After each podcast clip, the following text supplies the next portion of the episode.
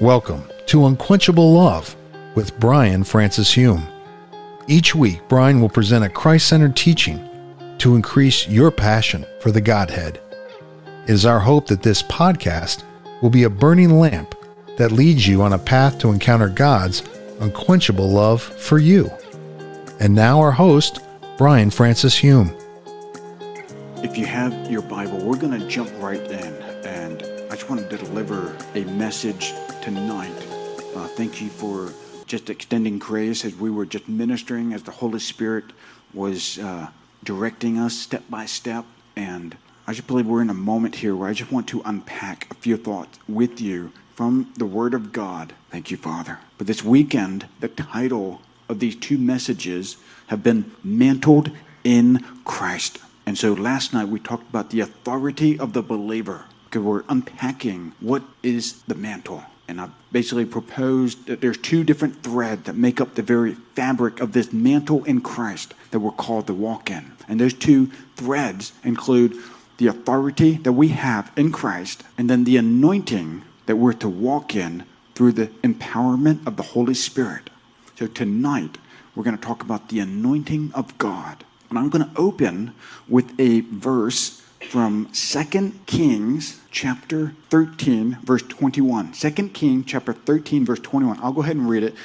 2 Kings 13 verse 21. So it was as they were burying a man that suddenly they spied a band of raiders and they put the man in the tomb of Elisha. And when the man was let down and touched the bones of Elisha, he revived and stood up on his feet. Now, what are your first thoughts when you read that very verse? What, what's the first thing that comes to your mind? You're probably thinking, man, those are some anointed bones. Wow, I want to have bones like that. Now, what if I were to tell you that, that this very verse that we just read in 2 Kings chapter 13, verse 21, could very well be one of the most tragic moments in all of Scripture. Why would I say that? Last night, we looked at another passage where Elijah was called of God to go and anoint Elisha as a prophet in his place. And so when Elijah in 2 King chapter 2 was taken up in the whirlwind, what happened to his mantle? It fell. And who had the eyes to see the mantle? Elisha. So he went and he picked up the mantle. He picked up the mantle. He had the mantle. So, in other words, he had the authority and anointing of God that was left behind when Elijah was taken up. So, a mantle should never go with us to the grave. The anointing on your life should be passed on to the next generation. Jim, you hear me? A spiritual father passes on his mantle to the next generation, to spiritual sons and daughters. They don't take that mantle with them to the grave. That's why this is such a tragic moment. Elisha did not raise up a prophet in his place. The woman right there, you're called of God to raise up many spiritual sons and daughters. I just see many spiritual sons and daughters coming out of your womb, out of your womb. So I just want you to hear the word of the Lord tonight. God is putting, He's, he's uh, engrafting something in you tonight, this weekend, by the Spirit of God. But there are many spiritual sons and daughters that are going to come out of your spiritual womb for the glory of God. Amen? Bless you. Bless you. And so, we, when we take our last breath, we're going to have already imparted that mantle into the lives of those that we have raised up in the grace of God. It may just be two individuals, or it could be 200.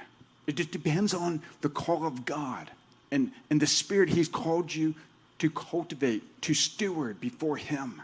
But you are called, you are called by God to obey the very words of Jesus, to go and likewise make disciples of all nations. So, the invitation for us tonight to walk in the anointing of God is an invitation to serve. The, the scripture said in Acts chapter 13 that David served the purposes of God in his generation. He served. You know, I just saw recently uh, this post, and I said, if you are waiting on God, learn like a waiter to serve others. Huh, I thought it was pretty good. It's pretty good. And so if you are in a holding pattern, there's somebody here last night, I know I said holding pattern, and you're waiting on God for that moment to step into it, find an opportunity to serve, to serve others. Just serve with the heart of Jesus. Ooze with the love of God. Who, where's my, my oozer? Bad, right over there. Just ooze with the love of Jesus wherever you go and serve, serve, serve. And so, so here we see a, a tragic moment when this man, I mean, obviously it wasn't tragic for the dead man that was thrown into the tomb of Elijah. I, I don't want to um, belittle that. But as a whole, in terms of that mantle, should not have been resting in his bones, should have been resting on a prophet that was walking in a double portion of the anointing that was on Elisha's life. And it should have been doing double the amount by the Spirit of God. So tonight, we're not going to allow what God has put in us to go to the grave. It's been said, I believe it was Myles Munroe, that said one of the richest places in the earth today are the cemeteries. Because there's so many unwritten books, so many unpublished songs, so many ideas that went to the grave.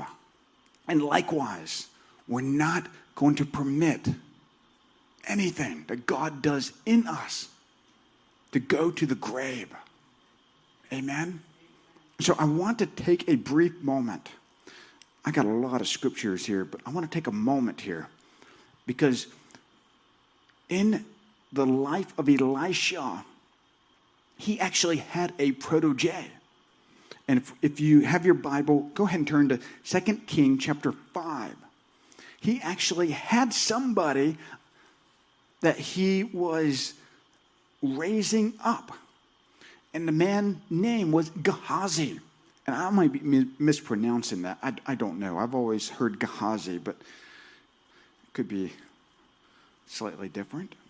In 2 Kings chapter 5, verses 20 through 27, we see here where Elijah has just seen a demonstration of the power of God, where this, uh, this, um, this general was healed of leprosy.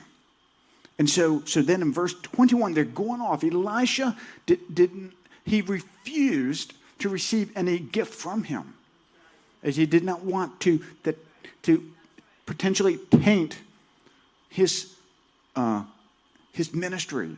And so, so he did not receive anything that moment. But Gehazi is there. And so, so when their caravan goes off, Gehazi thinking, oh man, let's look, just look at verse uh, 20. But Gehazi, the servant of Elisha, the man of God, now, hold on. Let's just pause right there. So, here in verse 20, Gehazi identifies him as a servant. And so, he was supposed to be serving the man of God, who would be serving the purposes of God in Elisha's life and ministry.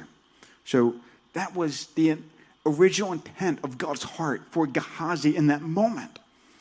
And he said, Look, my master has spared Naaman the Syrian while not receiving from his hand what he brought.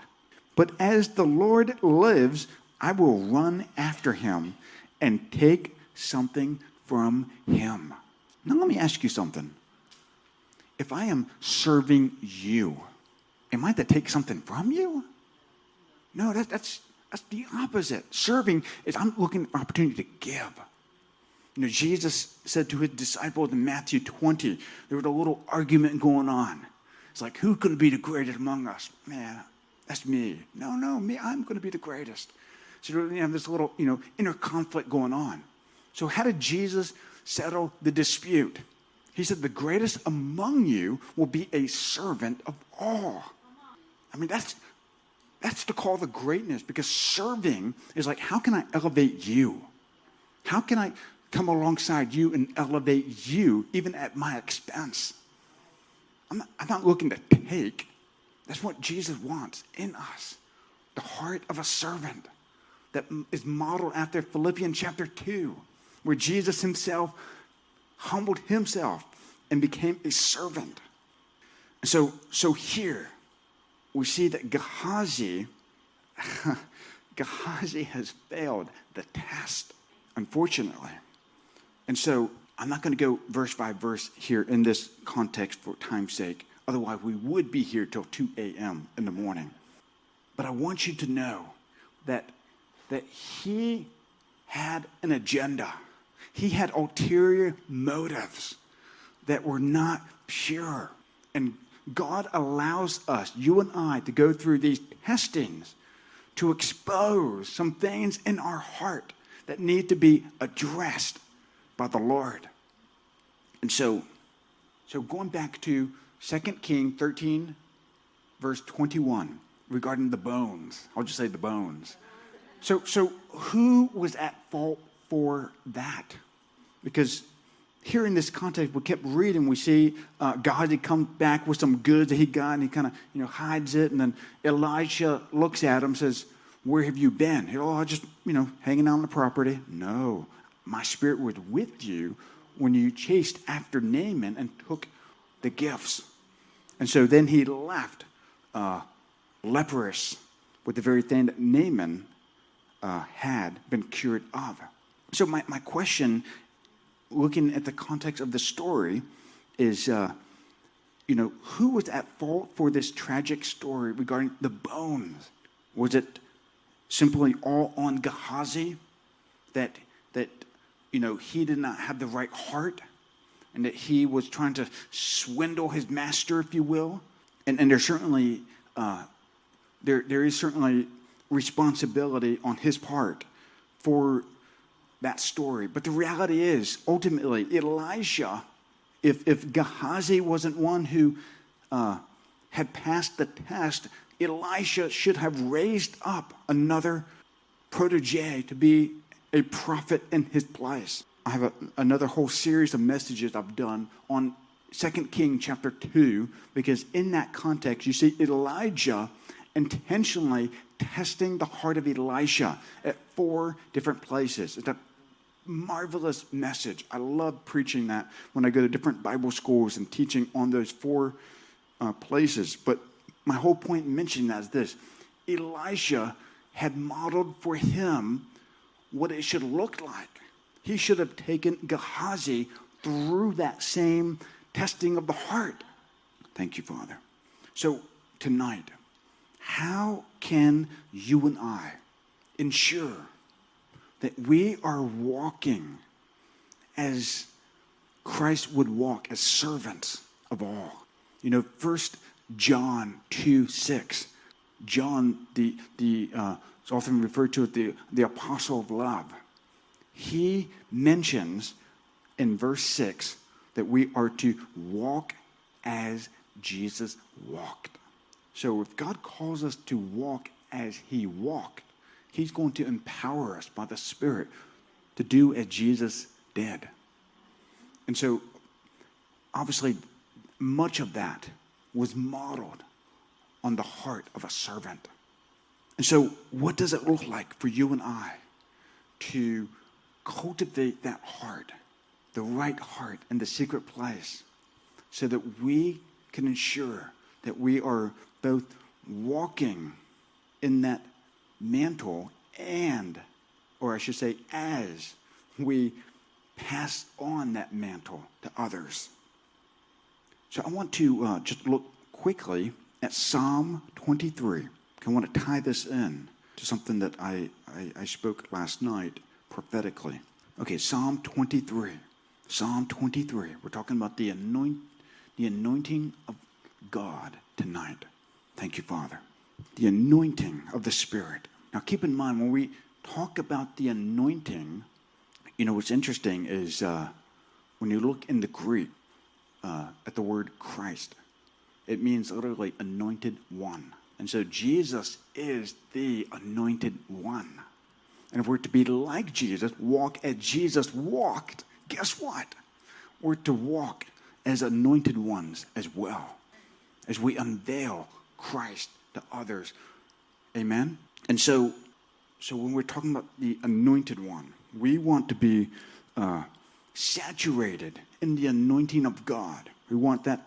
Uh, they often refers to the anointing as uh, being uh, smeared all over us, saturated.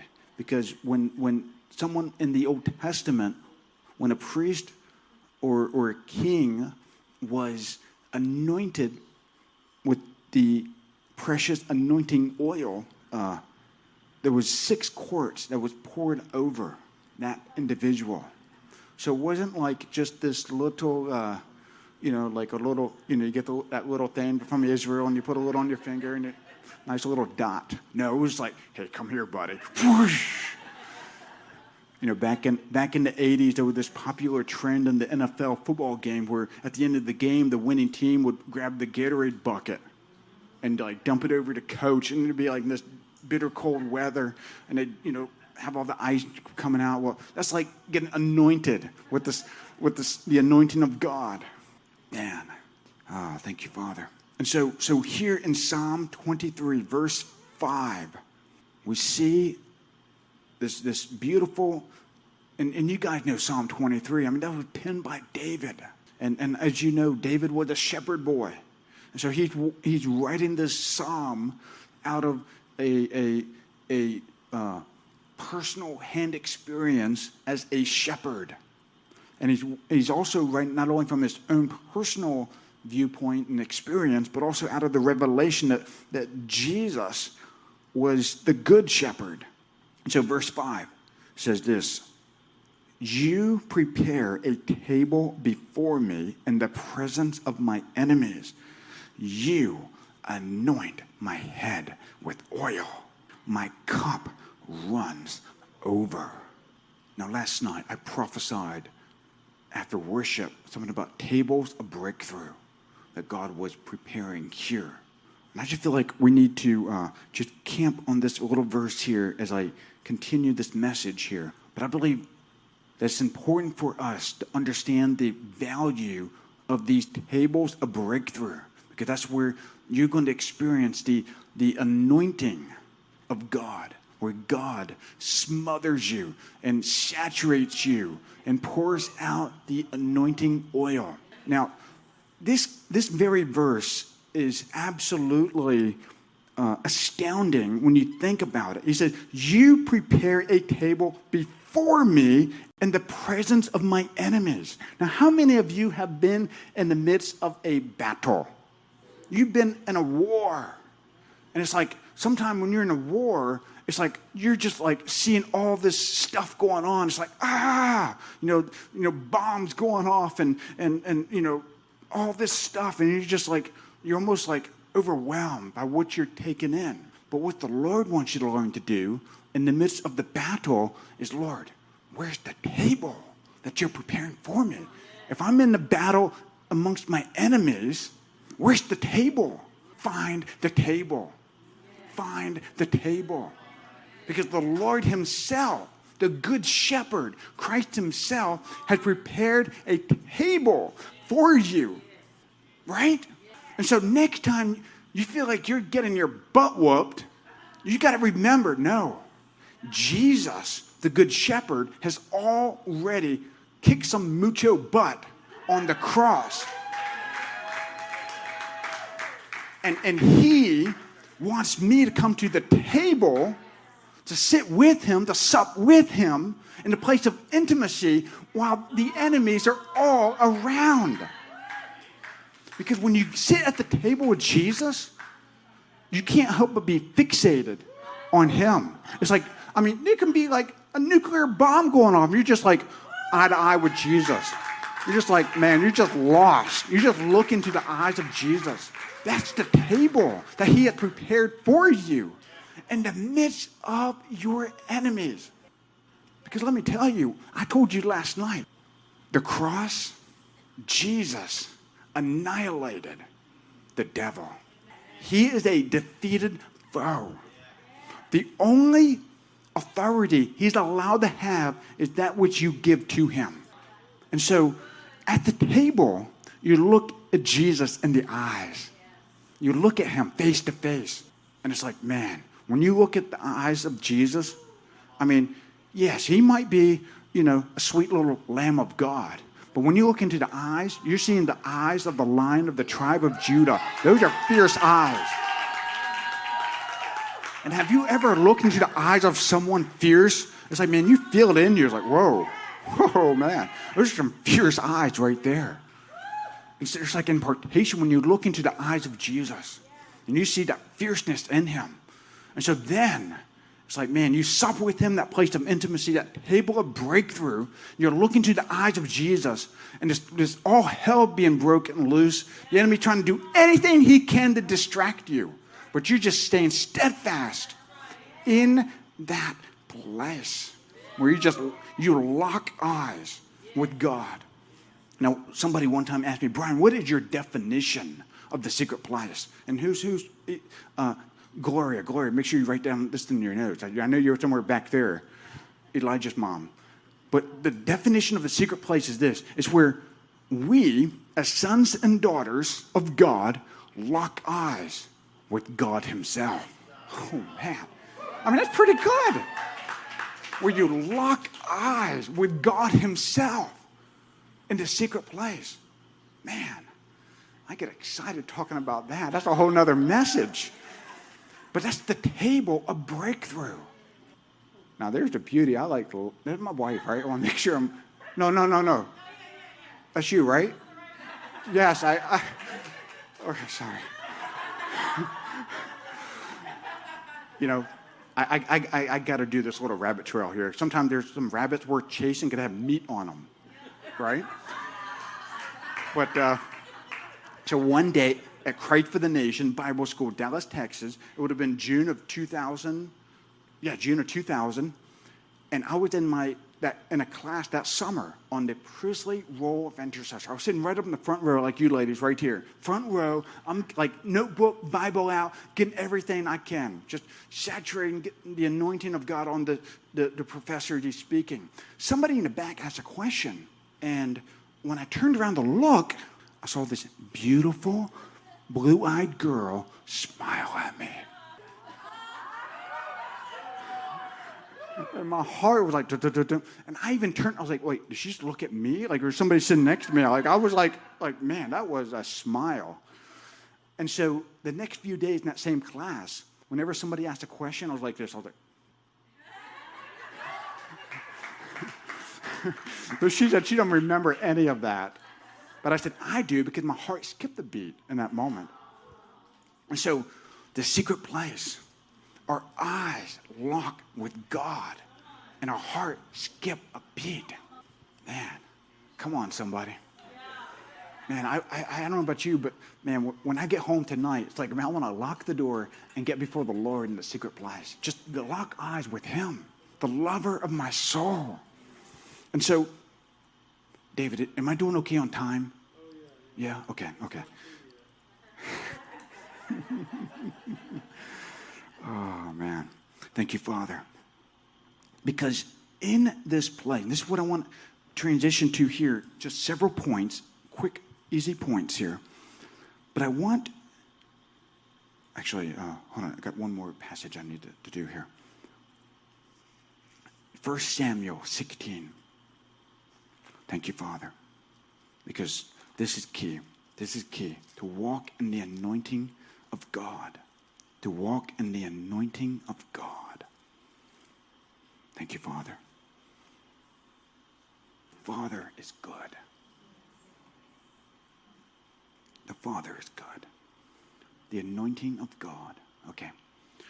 First Samuel 16 we have a moment here where this prophet Samuel is in mourning because of King Saul, who has uh, deviated from the ways of God.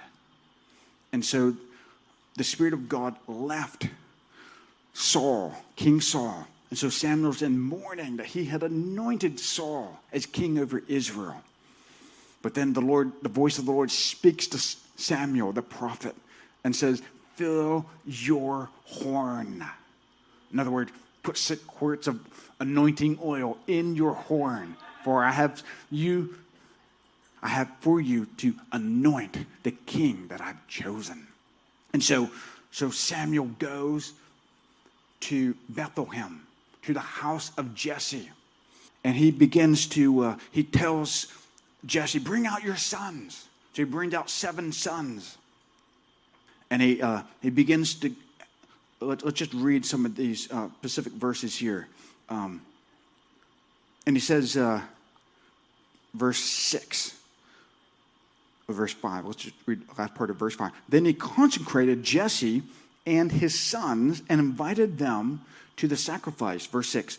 So it was when they came that he looked at Eliab and said, Surely the Lord's anointed is before him. Verse 7. Verse 7, this is key. But the Lord said to Samuel, Do not look at his appearance or at his physical stature, because I have refused him. For the Lord does not see as a man sees. For man looks at the outward appearance, but the Lord looks at the. Oh man, you guys are good. The Lord looks at the heart. And my precious daughters over there have beautiful hearts before the Lord. Amen. And so God looks at the heart. He is looking at your heart. He's looking at my heart. He sees the heart. We, like Samuel, get caught up looking at the physical stature. That's how Samuel was impressed when he first met King or Saul before he was king, because he was the tallest man in all of Israel. He looked like the prototype, probably linebacker for the NFL. You know, he was just big, stately stature. But yet, he still had not learned his lesson here in this moment because the first son comes out, Eliab, and he's again thinking, oh, surely this is the one. But no, the Lord says, I do not look at what man looks at, but I look at the heart. I'm telling you, we are going to see. I'm sorry, another rabbit trail here. We're going to see God raise up another, a new generation of prophets that are, are, are those that, whose hearts have been dealt with by God in such severity that all they desire is Christ. Because we need to hear, we need a pure prophetic stream that comes directly from the throne of grace, unfiltered by the, the yucky stuff that sometimes we like to add on to it. And I just believe, man, it's been the last two and a half years, God has been burning my heart, crying out to Him. God release the pure stream of the prophetic in this hour. And I believe God is raising up a fresh, uh, a fresh company of prophets who will be pure, pure, pure, and not tainted with the, the desires of this world. So, Father, we just agree together that, Lord, you see the heart and that, God, you are raising up a generation, a specific company of prophets, Lord, who have not been defiled by the ways of this world, but, God, their hearts yearn for you and you alone. Thank you, Father. Thank you, Father. I'm sorry, that was a little uh, side note there, but I just had to ah, speak that out. Thank you, Father. Thank you, Father. And so, so we're talking about the, the heart. So, so let's verse seven. Verse seven. So he, so God looks at the heart. The Father looks at the heart. So Jesse then calls on his other sons to follow through. It was like a checklist. No, no, no, no, no, no, and no. I think there was six altogether, plus the first one. So seven no's right there even though they look good, but the heart wasn't right. So, verse 11. So Samuel said to Jesse, Are all the young men here? Then he said, There remains yet the youngest, and there he is keeping the sheep. And Samuel said to Jesse, Send and bring him, for we will not sit down till he comes here. So he sent and brought him in. Now he was ruddy, with bright eyes, and good looking, much like David. You know, David and David, both good looking. Right, David? Now I lost. Okay. And the Lord said, Arise, anoint him, for this is the one. Ah, those words. Arise, arise, anoint him, for this is the one. Arise, anoint him, for this is the one. Who is the one? Speaking of David, a shepherd boy that's been hidden away in the, the, the sheep field among a bunch of, let me say that like this stinky sheep. I mean, my goodness. I may not be able to see well, I might not be able to hear well, but my goodness, I can smell well.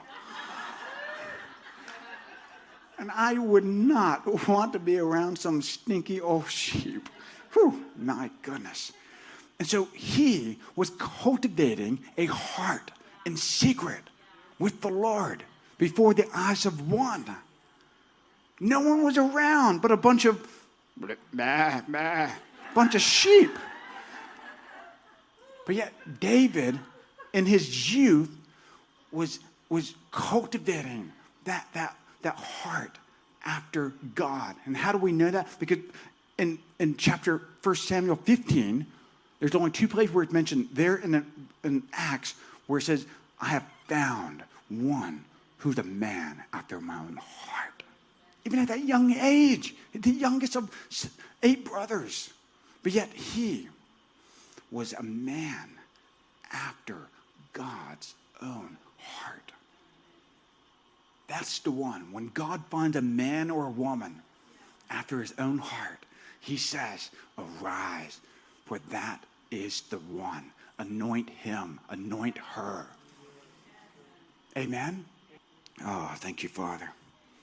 Mm. So I want to talk. My goodness, I keep saying this. Uh, I feel like this message. Oh, thank you, Father. Lord, help me condense. Thank you, Father. Thank you, Father. Thank you, Father. Let me ask you this question Do you want the anointing of God? Let me ask you a second question Are you willing to pay the price to walk in the anointing? What you're going to look at, if you have your Bible, just turn to Matthew 6. And I promise we will close after this. Matthew 6. I'm going to share this portion here, even though I did not originally plan on teaching on this part. But I, I just sense the, the, the grace to do so in this moment, the anointing of the Holy Spirit. Because David, before the eyes of one, cultivated a secret history in God. Now, one of the greatest assets, if I can use that word, assets that we can have in our life is our secret history in God. It's priceless because there really is a, a book in heaven that God has scripted for our lives where each day has been ordained of Him. And I just can't imagine how much He has written already concerning that secret history that He desires to have with each one of us, with Him alone in the secret place, where eyes lock eyes with the uncreated one. Amen? And so Matthew 6 is on the uh, is the teaching that comes from the Sermon on the Mount with Jesus. And I'm not going to read verse by verse because we literally would be here till 2 a.m. But I, I want to uh, just give a brief overview, the snapshot, and I think you guys can take it home with you and, and to, uh, to mull over it more. But I'm, I'm condensing like several messages into just quick little bullet points. But we have three staples here where Jesus himself gives you uh, keys to cultivating a secret history with him and a secret place.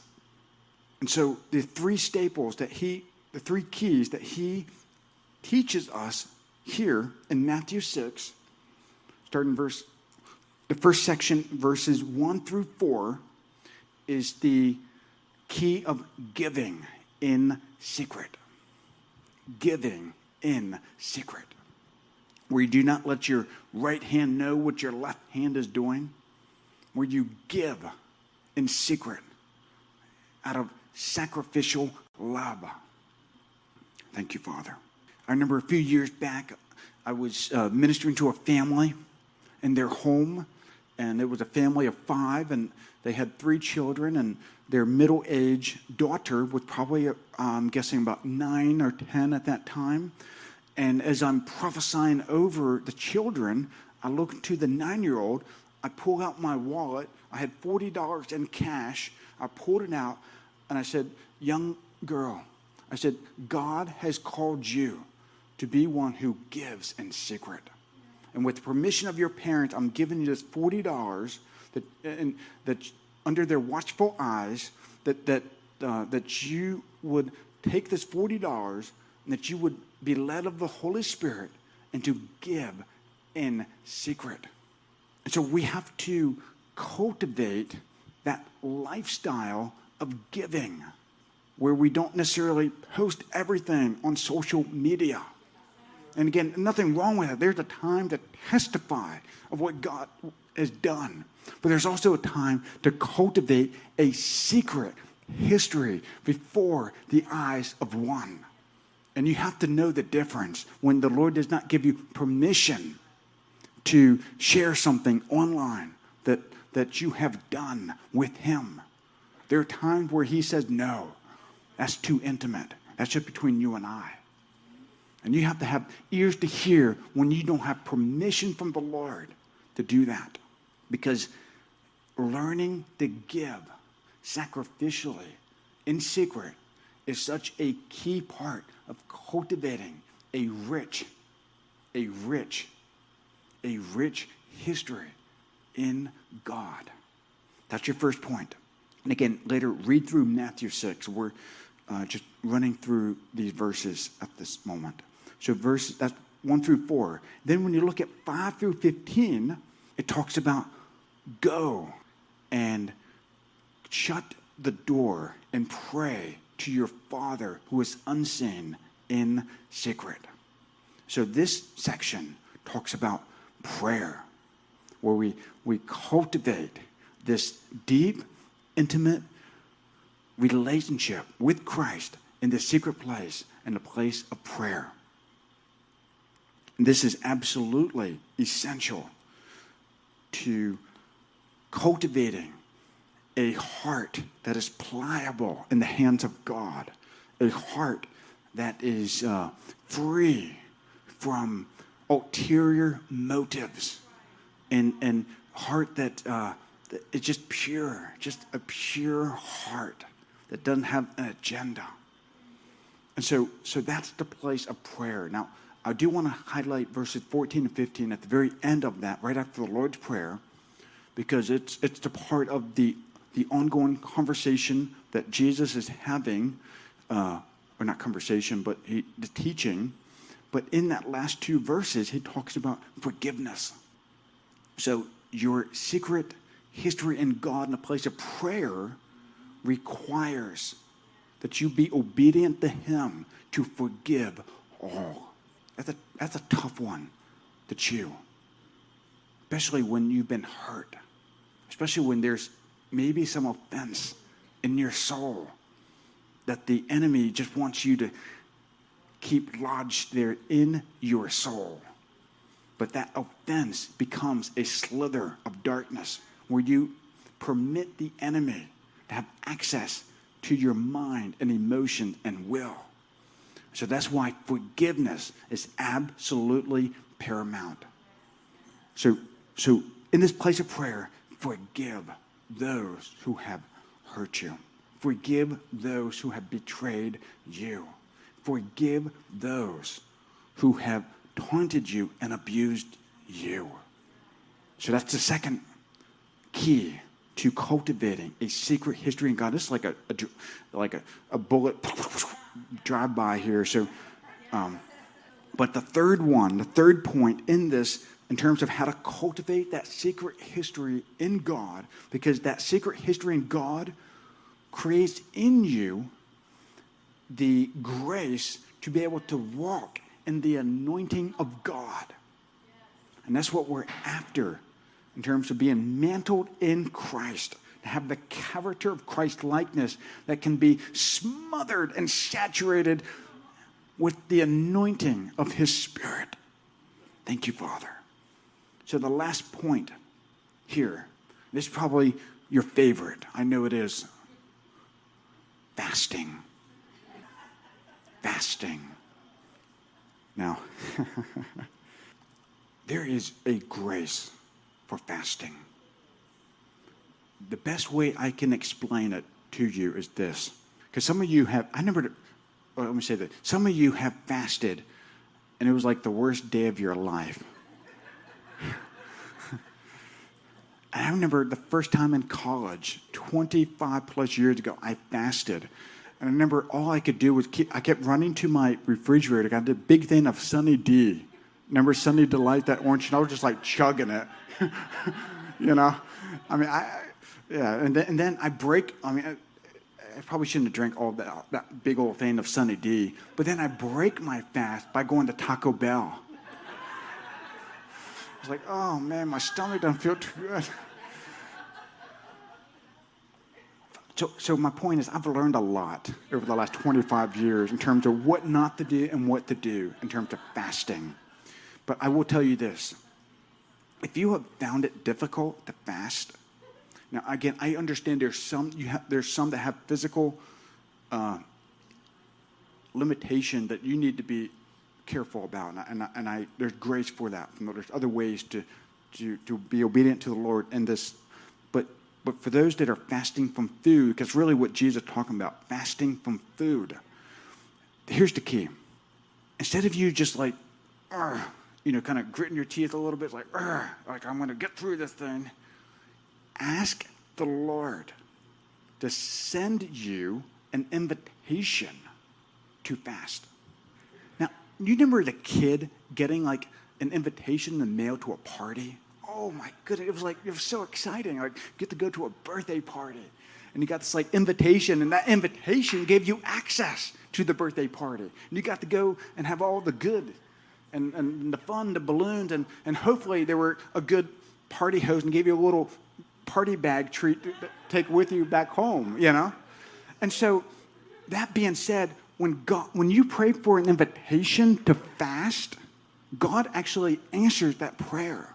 And when you say yes to that invitation to enter into that place of fast, there is a grace from heaven, a corresponding grace to walk out that fast in the grace of God. I'm not saying it's easy, easy, easy, but there's a grace there to do it. It's not like you're gritting your teeth trying to bulldoze your way through something, but there is favor from heaven on that invitation that enables you to cultivate a fresh perspective on this secret history in God. So I want to challenge you in that to ask God. Actually, I want to ask you are you willing to ask God for his invitation to enter into a, a time of fasting in secret before him? So we've learned tonight that in order to cultivate a character of Christ likeness, a pure heart, we must employ these three keys the key of giving in secret, the key of praying in secret, and the key of fasting in secret. I'm telling you, you do those three things before the Lord, where you lock eyes with Him. There's going to be a precious, beautiful history in God that you begin to walk out. And these are things that years later, decades later, you will forever remember. And these are moments you'll have with him that are part of your history that, that is absolutely beautiful and deeply meaningful. And so in this place, there is, uh, there is a grace from the Lord to, to walk in his anointing. And I just want to close with this story because in this place of fasting and giving and praying in secret, God begins to change the heart. He begins to uh, bring transformation so that we reflect the very nature and the character of God. As some of you heard last night in my story, my testimony, uh, for years, God put me on the back shelf because there was impurity in my own heart that God was dealing with. And sometimes when God deals with us, He, he mercifully puts us on the back shelf. And so for years, I was thinking I missed it. I blew it. I messed it up. And I was so frustrated, so angry. And as I approached my 40th birthday, the Lord gave me an invitation to enter into a prolonged fast before Him leading up to my 40th birthday. And so, in the midst of this time, and I'm not going to go into all the details tonight, but it was absolutely life changing. And God marked me, marked me for the rest of my life. A few months afterwards, on February the 1st, 2015, I uh, had a moment where it was like God confirmed what He had done in my heart. It was like a, a, moment where I could see the Father smiling on me as His beloved Son. And so I want to read. It was actually this was a mess, or it was a, a, I guess, yeah, an email that I had sent to a friend. And I just want to close with this email to give you a little glimpse into this moment because it parallels what I'm trying to share tonight. My heart is in a good place.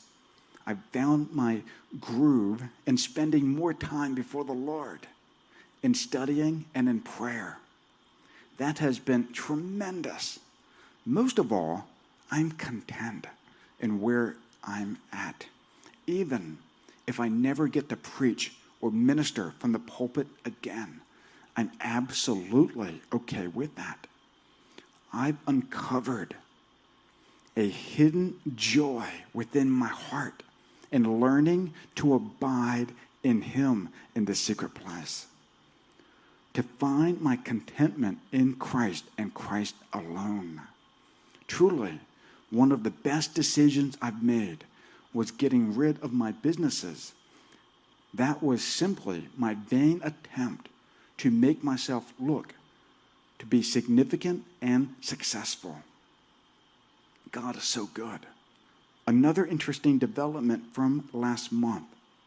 Out of the blue, Steve Strang of Charisma wrote to me one night.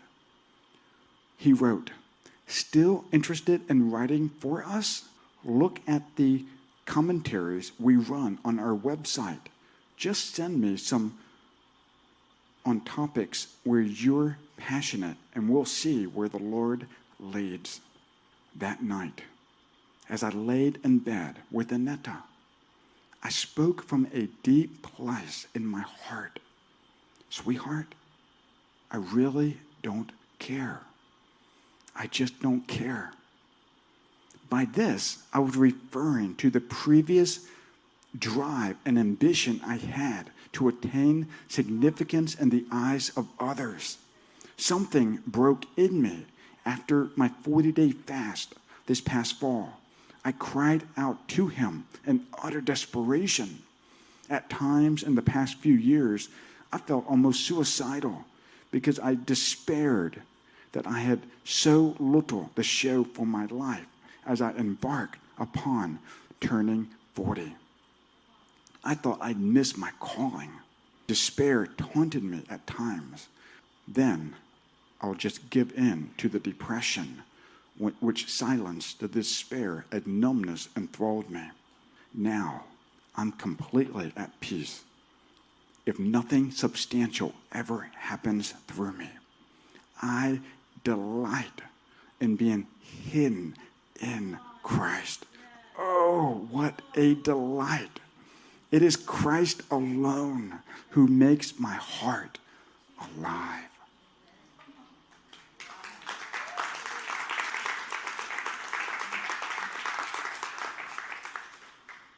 Tonight, I want to extend, by the grace of God, an invitation to each one of you to come and to surrender everything to the Lord. And in that place of surrender, I believe He will anoint you afresh as you sit with Him at this table of breakthrough. He will pour out the precious anointing oil upon you in this place of total surrender. Father, we ask, we ask you right now for this invitation to embark upon a new chapter in our secret history with you. Father, we ask that you extend this invitation through Christ, the Good Shepherd, to this table of breakthrough, even in the midst of the taunts, even in the midst of past memories that haunt us. God, we ask you by your Spirit, extend that invitation from the table of breakthrough where the Good Shepherd, Christ Himself, sits. And Father, help us to see what is before us in this very moment. We don't have to go looking or searching, but Lord, it's before us right now the table of breakthrough. Thank you, Father. Extend that invitation that we may come to seek you and you alone in a place of sacrificial giving, in a place of deep, intimate prayer, in a place of fasting. Thank you, Father. Thank you, Father. If you need to respond to the Lord tonight, I just want you to stand up where you are. If you are responding to what I just prayed, that you are responding to the Lord's invitation, I just want you to stand right now where you are.